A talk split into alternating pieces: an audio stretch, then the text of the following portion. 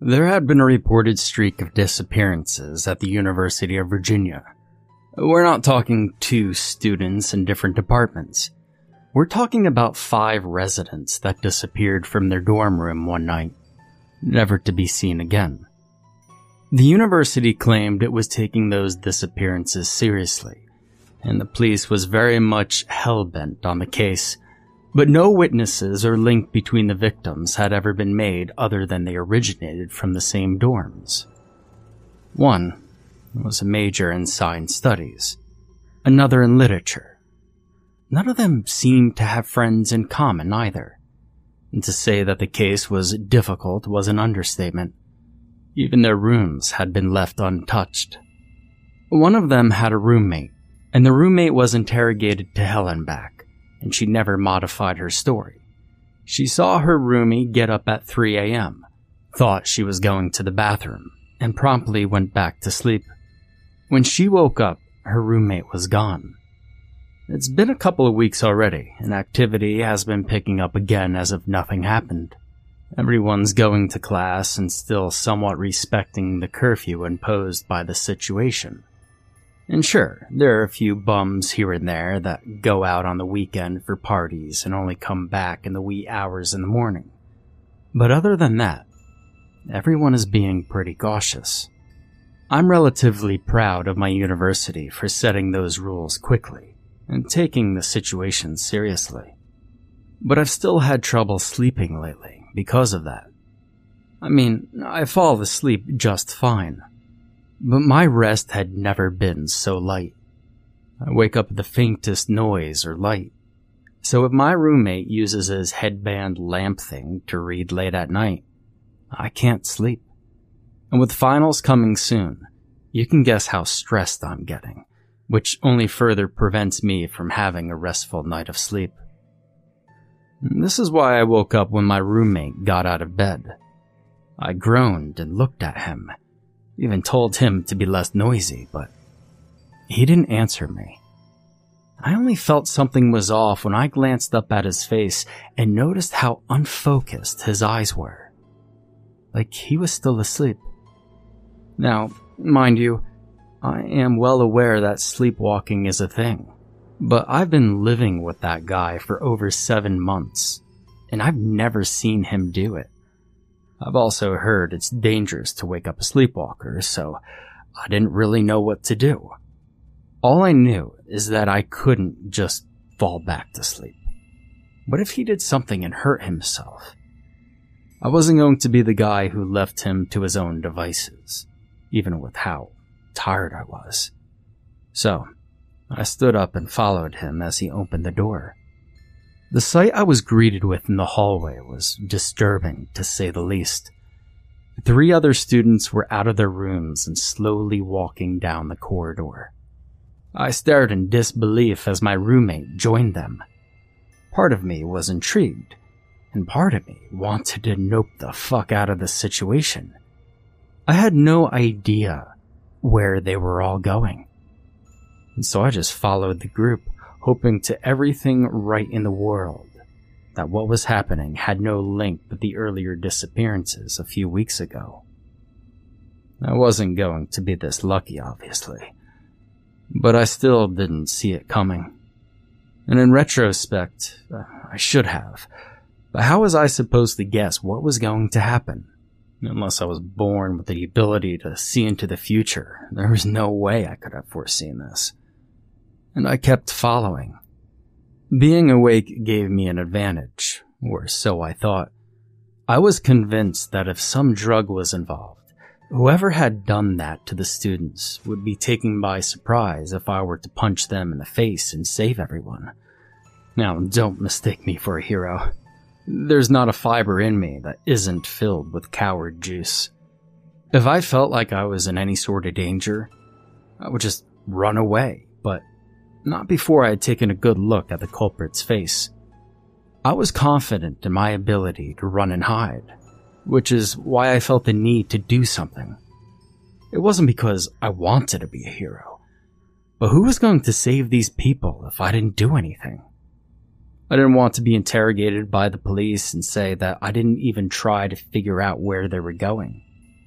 I didn't want to be that guy who didn't care and let other people get abducted, or worse, because he favored the comfort of his bed to taking action. The bottom line is, I think I was more afraid of what people would think of me. If I didn't do anything, then what would happen of me if I did do shit? And so I followed that tiny group of sleepwalkers. They went down a few sets of stairs, and then we were out in the university's garden. We walked across the grass to reach the sports building. I was surprised to see that we hadn't met anyone on our way. Even at night, I kind of expected that a few students or employees would be roaming, especially since there was a curfew. There were no security guards. I mean, wasn't our school supposed to be taking care of business since the disappearance? And I had a bad feeling. Something felt off, but other than the sleepwalking, I had no reason to believe something was off, right? That and the fact that they were all surprisingly going to the sports building. The dorms weren't too far, but then again, our campus isn't the biggest. You can pretty much be anywhere you want in less than a 15 minute walk. Our group walked towards the building, but instead of going to the front entrance, we followed the leader to the back. My suspicions that something was off was instantly confirmed when I saw that the back door was open. These buildings are supposed to be closed by midnight reopened by 6. So unless the cleaning crew was there and all the sleepwalkers, on pure coincidence, wanted to do some weight training, something was being plotted against those students. I held my breath as we entered the building, which was pitch black. Only the safety lights were on which was one neon every three to four sets. There was just enough light for me to see where I was walking, and that was it. Since we entered through the back door, we were closer to the pool than the actual gym. The stench of chlorine filled my nose, and my nose wrinkled. I've never been fond of indoor pools because of that. I can handle it when it's outside, but the smell of chlorine is one of those scents that I just really dislike. And I would come to dislike it even more after today. I kept following the group, acting like I was as mindless as them. Instead of going toward the pool, we took a door that had an electric warning on it. I thought it was just a power room or something, but it opened to a set of stairs going down we descended those stairs, and the scent of chlorine got even stronger. I could even feel a warm, humid breeze and hear the sound of air going back and forth. If I didn't know any better, it sounded, and worst, smelled, like something breathing through its mouth. We stopped in front of a set of twin iron doors, the same kind that kept the pool locked at night and much to my surprise and dismay, the doors opened and let us in. I could see a dark figure at the end of the pool. Someone was there, waiting for us. Or, I mean, them, the sleepers. It was time for me to decide if I went in or not. Should I run away? I mean, it's now or never. But I didn't run. The guy was alone. I couldn't see anyone else at that end of the pool. And I regret not giving attention to the pool sooner. I slowed my walk so I would be the last one in tow, and kept my eyes locked at the man at the pool. He was wearing a dark hoodie and a pair of plaid pajama pants. Another student, perhaps. Someone living on the campus, too. Biting my lip, I wish I could recognize that guy. It's only when he started talking that I remembered him. He was a faculty member. Not in any of my classes, but I'd heard him in one of his lectures more than once. He was fairly popular amongst science students for making TikTok videos and YouTube videos with strange experiments. And while I didn't recognize him in the dark, his voice was very singular. It was very low and scratchy. It was very easy to identify. He started talking about his contribution to society and personal growth, and how each and every one of us had a responsibility toward making the world a better place. Everyone around me still had an unfocused gaze. They were trained on him. He kept talking. I got distracted by the sound of water swishing about, so I suddenly turned my gaze away from him to look at the pool. And then I realized that this pool was much darker than it should be. Even in pitch blackness, water shouldn't look so dark or thick. There was also something else mixing with the scent of chlorine. Something I hadn't noticed when we were going down the set of stairs. The wind I felt was also a lot stronger now that we were by the side of the pool. The breathing sound I heard was also much louder, but not loud enough to cover the claims of the faculty member. And that's when I saw it. Two bulging black beads floating in the thick, dark water. I realized the pool itself was rising up and down like a lung filling with air and exhaling. I wasn't under the effect of drugs, so what was it that I was looking at? What was filling that pool if not water? Why did the pool have eyes, breathed, and seem as thick as motor oil? It's time for you to take a leap of faith. Jump! This definitely got my attention back onto the faculty member. Unfortunately, I wasn't quick enough to stop any of the other students from jumping. Within a fraction of a second, all of them had jumped in the pool, and none of them seemed to resurface. The water got even thicker, the blob like creature living within it expanding and breathing even louder. And there it was, the scent I couldn't identify. It was blood. What was mixing with the smell of chlorine was the scent of blood. And how many liters of blood does a human body have? Between four and six? That's anywhere between 16 to 24 liters of blood in the pool with the four jumpers. Or so I thought. I couldn't even see what happened to their body, since none of them was resurfacing. But I saw bubbles on the surface. The thing inside it now looked what boiling molasses looked like. You're awake, aren't you? The voice of the lecturer reached me, and I realized that whatever was in the pool wasn't my only imminent threat.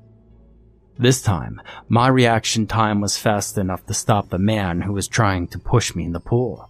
I was glad adrenaline was pumping through my system, especially as my fist crashed powerfully to his jawline and efficiently pushed him back. I think I screamed many questions at him as I kept punching him and it was only until his brow was bleeding, his face was swollen, and I was sitting on his chest that I started getting answers. Questions like, what the hell is that thing? What happened to the students and who else knows about this? The lecturer told me this creature didn't have a name and that he had been calling to it that it demanded sacrifices in order not to be let loose and do more damage to the world. And as he said that, I saw a line of water forming on the ground by our side, and it suddenly grew thicker and lashed out at me, but I moved just in the nick of time. Unfortunately, that meant letting go of that bastard, which gave him enough time to try and crawl away. I don't know what happened with me, but I wrapped my fingers tightly around his hoodie, lifted him, and I threw him in the pool. It was at this moment that I noticed the number of lines of water in the ground. How many thick tendrils were forming out of them. They were all slowly retracing toward the pool as the screams of the faculty member tore through the atmosphere. He didn't go out like the others, without a sound. He sank under the thickness of the creature, and I took a step back. I could feel cold sweat running down the length of my spine, contrasting heavily with the humid heat of this room. I needed to run away from this place before the creature set its attention on me. I was rooted in my spot.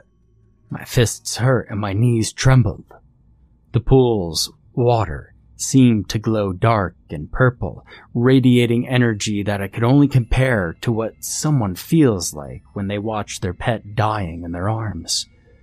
I felt sick and cold, terrified, weak, powerless.